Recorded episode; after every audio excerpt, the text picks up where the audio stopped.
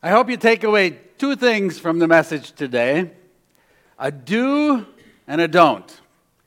Do get along, don't retaliate. So, do get along, do live in harmony with one another. Like Paul McCartney's song, Ebony and Ivory. Maybe you can sing along with me. Ebony, ivory, live together in perfect harmony, side by side on the piano, keyboard. Oh Lord. Why don't we? Well, the answer is we can, and we need to. We need to get along. It's incredibly important as a church that we get along. But not only that, but that we get along so good with each other that we are like music, like we sang this morning, a beautiful harmony together. That's what the message of Peter is in this uh, first letter, chapter 3, verse 8. He says, Finally, all of you be like minded. The idea here is uh, living in harmony from uh, Romans 12, 16. It says, Live in harmony with one another. Don't be proud. Be willing to associate with people of low position. Do get along. So, this is uh, imperative. It's actually a command in Scripture. Don't mess around with this. Get on the same page, live together in such a way that we complement one another in all of our differences. We flow together in this unity as the body of Christ. We're like a beautiful melody with all of its parts singing together, like a hum. Can you hum? Let's try it. Hmm. Now somebody give a harmony a little higher. Hmm. Another one. Hmm. Now together. I can hear you online almost. Way to go. We're humming along together like we're all in harmony together. That's what we are called to. Do get along. Peter says, be sympathetic, love one another, be compassionate, and humble. This is normal for the church. It's not normal to be out of harmony. Is that your experience? It needs to be our experience as the church. We need to get along. Jesus commands us to love one another. Why do we do this? He says, so that the world may know that you are my followers. It's a witness on how we get along. We are to love one another. I love you. I mean, we can say it, right? We can talk about it, we can do it, but we can say it too. I love you. So I'm going to ask you to do something really weird. Turn to someone and say, I love you. All right, if that's weird, get, get used to it. We're supposed to live together in unity, in harmony. A do and a don't today. do get along. Now, the don't is going to be a little more difficult. This is actually going to seem a little bit counterintuitive. This is probably going to take more discipline than what I just asked you to do do get along, but don't retaliate. Don't retaliate. Now we might think, well, obviously we're supposed to love one another, so we're not going to retaliate with one another here in the church. But Peter's actually talking about somebody else, not just us here in the church joining us online, not just the Christ followers. He's talking about don't retaliate with those who are on the other side of the church, who those who live in hostility to you as a Jesus follower. He says, don't retaliate. He writes, do not repay evil with evil or insult with insult. On the contrary, repay evil with blessing, because to this you were called so that you may inherit a blessing. Why do that? Why not retaliate? Definitely seems like the natural response, right? When somebody harms you or does something wrong. If somebody harms your family or uh, yourself or your property, what do you want to do? Retaliate. You want to fight back, push back, either physically or legally, somehow. Fight back. That's the way the world does it. But the church doesn't do things the way the world does. You know, this message is for the church, it's for you and I here together as Jesus followers online. You know, it's going to it would help the world if the world followed this, but but this letter is written to believers in the church who are facing persecution. So I'm preaching today to the church. The natural response to hostility is to retaliate, to get even. In Jesus' teaching in Matthew chapter 5, he says, You know, we're going to do this a little differently as my followers. He says, You have heard it said, love your neighbor, hate your enemy. But I tell you, love your enemies. Pray for those who persecute you, that you may be children of your Father in heaven. He causes the sun to rise on the evil and the good. He sends rain on the righteous and the unrighteous. If you love those who love you, what reward is that to you? It's normal to love those who love you back. Maybe somebody actually said that to you when you said, I love you. They said, I love you too. But Jesus is talking about something completely different. He's talking about loving those who don't love you back, even loving those who won't love you back. I've been doing some reflecting lately on something that puzzles me. It's this idea of what's fair. You know, we all want to be fair. We all want things to be equal and equitable. That definitely seems right. You know, when life isn't fair, we want to make it more fair. When our kids aren't treating each other fairly, we want them to treat you fairly. How many, how many kids have you said, that's not fair? We want fair.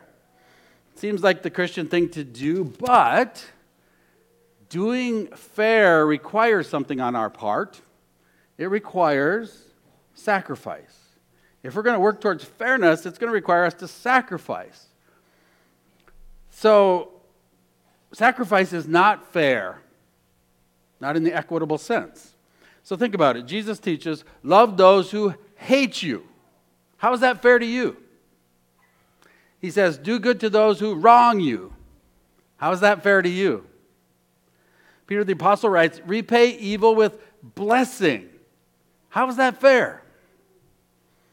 So if you're looking for this even earthly kind of exchange, then good luck. You might not find it. But that's not the goal as a Jesus follower. There's something bigger that's going on here, something bigger than fair. You and I belong to another reality. As Jesus followers, we are part of the kingdom of heaven. Now, it is breaking into this world. We are salt and light. We are influence here. But, you know, the whole world is not necessarily operating on the same standard that we do. We are operating on God's standard, according to God's word. We're directed by the Holy Spirit. And therefore, Jesus said, Be perfect. Say perfect. perfect. Be perfect, therefore, as your heavenly Father is perfect. Who's perfect? God the Father, right? God the Father is perfect, so we are to emulate God. So, what does that mean? Well, our desires now are God's desires. And God uh, doesn't want anyone to perish, but everyone to come to repentance, to faith in Jesus Christ, to come to the knowledge of Him, and to be saved, to, to become a follower of Him, so that they may live eternally with Him in the new heaven and the new earth, even our enemies. God wants our enemies to know salvation. So, what will open the eyes of our enemies to the love of the Father for them? What's going to open their eyes to see God's love? You know what is? Well, Jesus seems to say, our blessing. Our blessing. Peter writes, repay evil with blessing, because to this you were called so that you might inherit a blessing. What does it mean to bless our enemies? Those who hate us, those who don't like us, those who hurt us or persecute us or do things harmful to us. Well, it translates to speak well of someone. How many of us tend to do that? Somebody hurts you. Oh, that's a good guy. Have a friendly temperament towards your enemies. Talks about actively pray for them, intercede for them. Ask God to allow them to receive the same grace that you and I have received. As grace receivers, we are called to be grace givers. What is grace? But unmerited favor, not something deserved, not something fair. It's God's goodness that overcomes evil. Peter quotes Psalm 34 in this passage that you heard read so far. It's reinforcing this idea of non retaliation. So let's keep this in the context of the letter. He's talking to the persecuted church here, the church who is being wronged. And who is the church? We are, the church. So this is to us. It's a very practical letter. It's, it's got some heavyweight teaching in it. You know, as evangelicals, we say that we Believe the scriptures as the word of God and the only perfect rule for faith, doctrine, and conduct, which means the only perfect rule for what we believe and how we believe and what we practice. So he says in Psalm 34 For whoever would love life and see good days must keep their tongue from evil and their lips from deceitful speech. They must turn from evil and do what? Good. Do good. They must seek peace and pursue it. Do good to whom? To our enemies.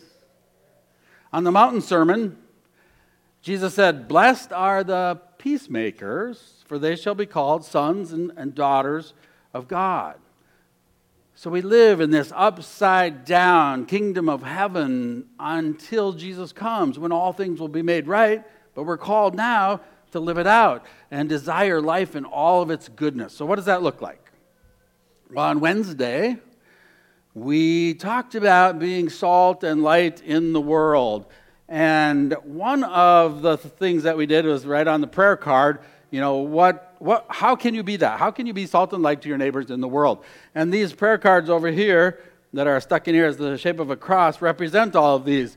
And this represents our grade schoolers and all of our church, but uh, you know, a lot of our, our grade schoolers that uh, wrote these things on here. And what did they ask? Um, what, what, what was it that they were committing to do? One of the huge things was this. You ready? Be nice. They want to be nice to someone this week. Be nice. That sounds pretty much like do good, doesn't it?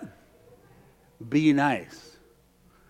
I, I don't necessarily think that's simplistic. I, I think that's, you know, from the heart. I want to reflect that character of Christ. So be nice. It fits with the, Peter's theme not to be nice to those who deserve it, but actually to be nice to those who don't deserve it. So we begin to overcome evil with good. We go after peace that's elusive and difficult and hard in our relationships because that's what God has called us to do, to be peacemakers. And we pray for those things that are difficult and we start to do them and we're reminded that God hears the church. God hears our prayers because we have this personal relationship with the creator of the universe. Peter writes, For the eyes of the Lord are on the righteous and his ears are attentive to their prayer, but the face of the Lord is against those who do evil. Are you a Christian? If you're joining us online, maybe you're watching, are you a Christian? Are you a follower of Jesus making followers of Jesus? If that's how you identify with yourself, if that's you today, then I want you to know this. You will have trouble. What an encouraging message. You will have trouble. Jesus didn't leave us an option. He said, In this world, you will have trouble. So I invite you actually, this is so important for us to understand. You know, we, we, sometimes we get the idea that, you know, I'm a believer, life is going to be so easy, I'm just going to coast from here on out. God is with me. Absolutely, God is with you. But guess what? You're going to have trouble. Turn to someone beside you and just remind them you will have trouble.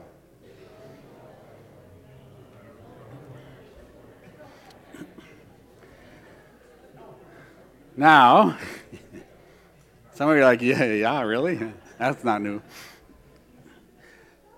A few of you, a few of you may be thinking, great, I like trouble. But if you enjoy troublemaking, uh, be careful because you might find yourself on the wrong, uh, uh doing it for the wrong reasons. Peter says that's not the goal. Don't suffer for doing wrong. See, Jesus has a better way. Most of us, I think, would like to tend to avoid trouble in our lives. Uh, we may not be able to. We likely will face it anyway. So, the kind of trouble that Peter's talking about here is persecution. It's harassment, it's pushback, it's trouble, it's even maybe torture for being a Christian. Now, you may think, is that even real today? Do we actually face that? Well, some of you probably will face some real persecution in your life. So, let's distinguish between two kinds of suffering. There's suffering as just punishment for doing evil. In other words, you do something wrong, you know, you, you suffer for, it, it's kind of, it's a punishment, it's a consequence for the evil that you do. We don't want to do that. The second kind of suffering is different. It's when You're actually doing something good, something godly, and you suffer for that. So, you're, if you're going to suffer, we want to be suffering for doing good. And you might ask, well, who would cause suffering for doing something good? Well, people do. In Pakistan, the Christians comprise about 2.5% of the total population in otherwise Islamic nation.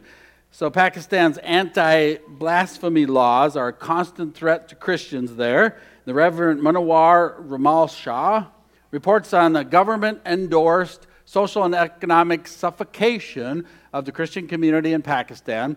In his province, local mobs uh, pu- publicly urinated on Bibles and closed four churches. Now, that's just one example. According to Open Door, an organization that tracks persecution around the world for Christians, it says that more than 35, 365 million Christians suffer high levels of persecution. This isn't just like some little stuff. This is high levels of persecution. You know, we might say including life-threatening persecution, and discrimination for their faith. So, how do we think about these trends? You know, Peter writes, who is going to harm you if you are eager to do good? Well, it seems like a lot of people, but the point here is even if you get harmed, here's the ultimate outcome. Scripture says if God is for us, who can be against us? The answer no one. The outcome of even our troubles ultimately is good as a Jesus follower. So Peter says the outcome of suffering is God's blessing. Does anyone see a problem with this?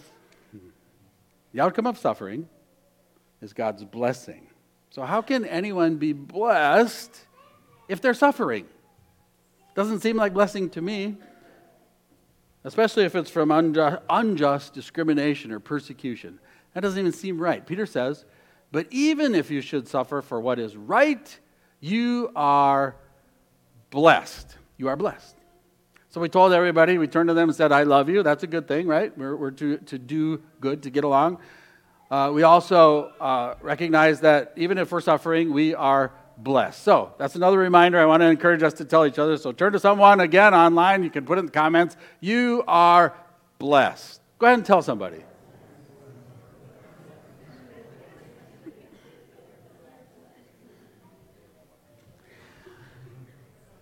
Now, I don't know all of your situation right now. I don't know what's going on in your life. You may not feel blessed, but the truth is, you are.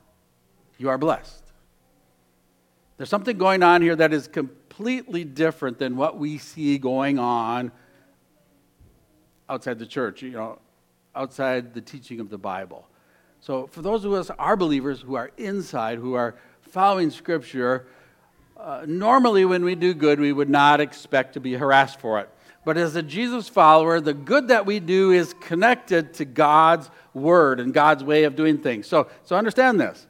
The good that we do is, is based on Scripture, it's based on what Jesus commands. We're doing the good that God calls us to do. And when we do that kind of good, it's not always going to be rewarded. Sometimes it's going to actually be punished with threats or worse. Many Jesus followers in the world live with these threats. So, how do we respond? When we're doing the good that God calls us to and we get pushback, how do we respond? In Pakistan, despite the hatred toward Christians, uh, the Reverend Ramal Shah isn't bitter. Instead, he works for better relations with Muslim neighbors. This is happening, in fact, uh, in, in, a community not that far from us. Uh, they're, they're doing this very things. He views the persecution as an opportunity to display Christ's love to others, even militant Muslims. The Reverend summarizes how his church responds to persecution. We clean the wounds of those who hate us and those who would kill us. How do we respond? Peter writes, Do not fear their threats, do not be frightened, but in your hearts revere Christ as Lord. Always be prepared to give an answer to everyone who asks you to give the reason for the hope that you have. And here's the difference in being a follower of Jesus. One of the distinguishing marks that you have is this possession of hope, even in the midst of difficult stuff. Your hope is not diminished. You have know, our hope is this tangible, kind of unique experience that displayed in the world that baffles those who don't know it.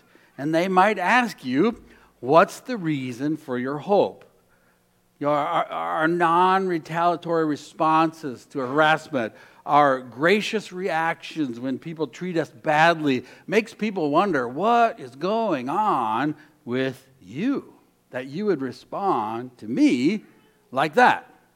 What do you have that I don't have? Maybe uh, people are looking at you today and saying, it, it probably didn't sound like that. It probably sounds more like this You're strange. What's wrong with you? Why are you so different? Why do you do those crazy things that you do? What is motivating you?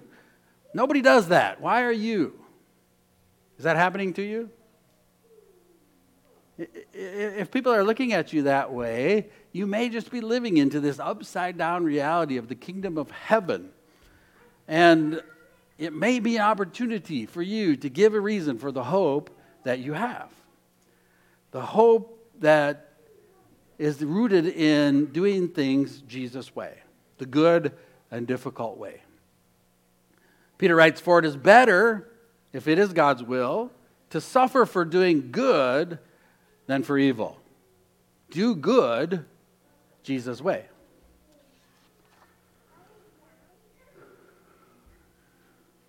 Suffering is part of following Jesus. Uh, you may have already gotten that. If you're new to this gig, it's probably maybe something that you were going to have to struggle through. Christ himself went through suffering, and he's our example to follow. Peter writes, For Christ also suffered once for sins, the righteous for the unrighteous, to bring us to God. He died on the cross for us that we might know this new life giving, living hope in Jesus Christ. So maybe you've heard the sports motto no pain, no gain. No pain, no gain. You know, it's something like that. I might rephrase it the pain means gain for a follower of Jesus. It's great news. You know, even when you're suffering for doing good, it's a reminder that in the end, Jesus wins. And because Jesus wins, you and I win as well. You know, one day Jesus is returning. He's going to come in all of his glory, and we will begin to share in his glory in this new heaven and the new earth, and all the struggle and difficulty and pain and suffering that you have gone through will be eclipsed by the joy and wonder of life eternally with our living Savior. Jesus wins. You win. Do good. Don't retaliate. Jesus has got this. So it seems like the Bible suggested that some Jesus followers are going to face some real difficult persecution. I don't know if that's you. It may be. Just be prepared if it comes. Peter clearly revealed that this would be the way forward. So this shouldn't be a surprise to us. I don't know what you think about the way the world is. Uh, you know, I think we're called to be witnesses no matter what way the world is, and especially when it's not going our way. He says, Dear friends, do not be surprised at the fiery ordeal that has come on you to test you as though some strange thing were happening. The world is broken, it's evil. We are salt and light in that, the inbreaking of the kingdom of heaven. It might be costly to us, it might not feel fair, but that's the narrow way of following Jesus. And it's worth it. This could be the be new stuff to you, but it, you know it's all over Scripture. Jesus said, "If the world hates you, keep in mind it hated me first. You're a follower of Jesus. If the world hates Jesus, it's going to hate you." It's obvious. Look at the, what the world did to Jesus. The Apostle John writes, Don't be surprised, my brothers, if the world hates you. Kind of seems like a familiar theme. He was imprisoned on the island of Patmos for the rest of his life. You know, even though Jesus' followers should probably expect troubles, pr- troubles should. Uh, when we face troubles, we should actually be encouraged. It seems kind of backwards, but think about it. Jesus said, I've told you these things so that you may have peace. In this world, you will have trouble, but take heart. Be of good cheer. I have overcome the world. Be encouraged. Cheer up. I have overcome the world. So, how do we respond? Not how you think. Peter writes, but rejoice. Rejoice. It's an unusual response to suffering. Rejoice. In Acts, uh, the apostles were beaten for talking about Jesus, and they rejoiced because they, counted, they were counted worthy to suffer like Christ. So here's the reason for our hope, especially in persecution. As the Jesus followers, we share in his suffering, we also will share in his glory. Again, he's coming back, and we will enjoy uh, that presence with him and be raised up. And there will be nothing that compares with that. So for now, we're filled with joy. We praise God. We gather on Sunday morning. We worship. We sing. We, we, uh, we, we celebrate because of what is ahead, because of the living hope that we have. We have this sure and certain hope, so we live together in harmony. Scripture says, if you are insulted because of the name of Jesus, you are blessed, for the Spirit of glory and, and of God rests on you. So rejoice and be glad. Trouble might just mean you are doing exactly what God has called you to do. If you suffer as a Christian, do not be ashamed, but praise God that you bear that name. So, what do you do when pushback comes? What do you do when you face trouble? Do good.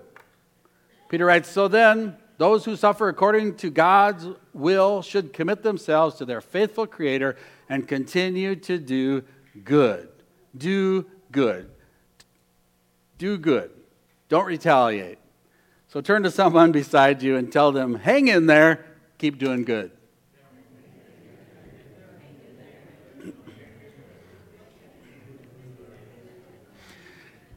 Church, hang in there. Keep doing good.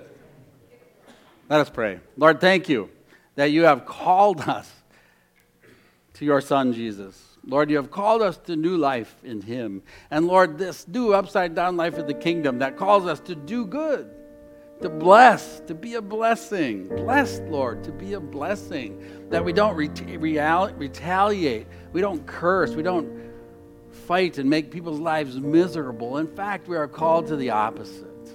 Lord, to love, extend grace with humility recognizing what you have done for us and that what you want to do for every person on this planet, that you died for the world.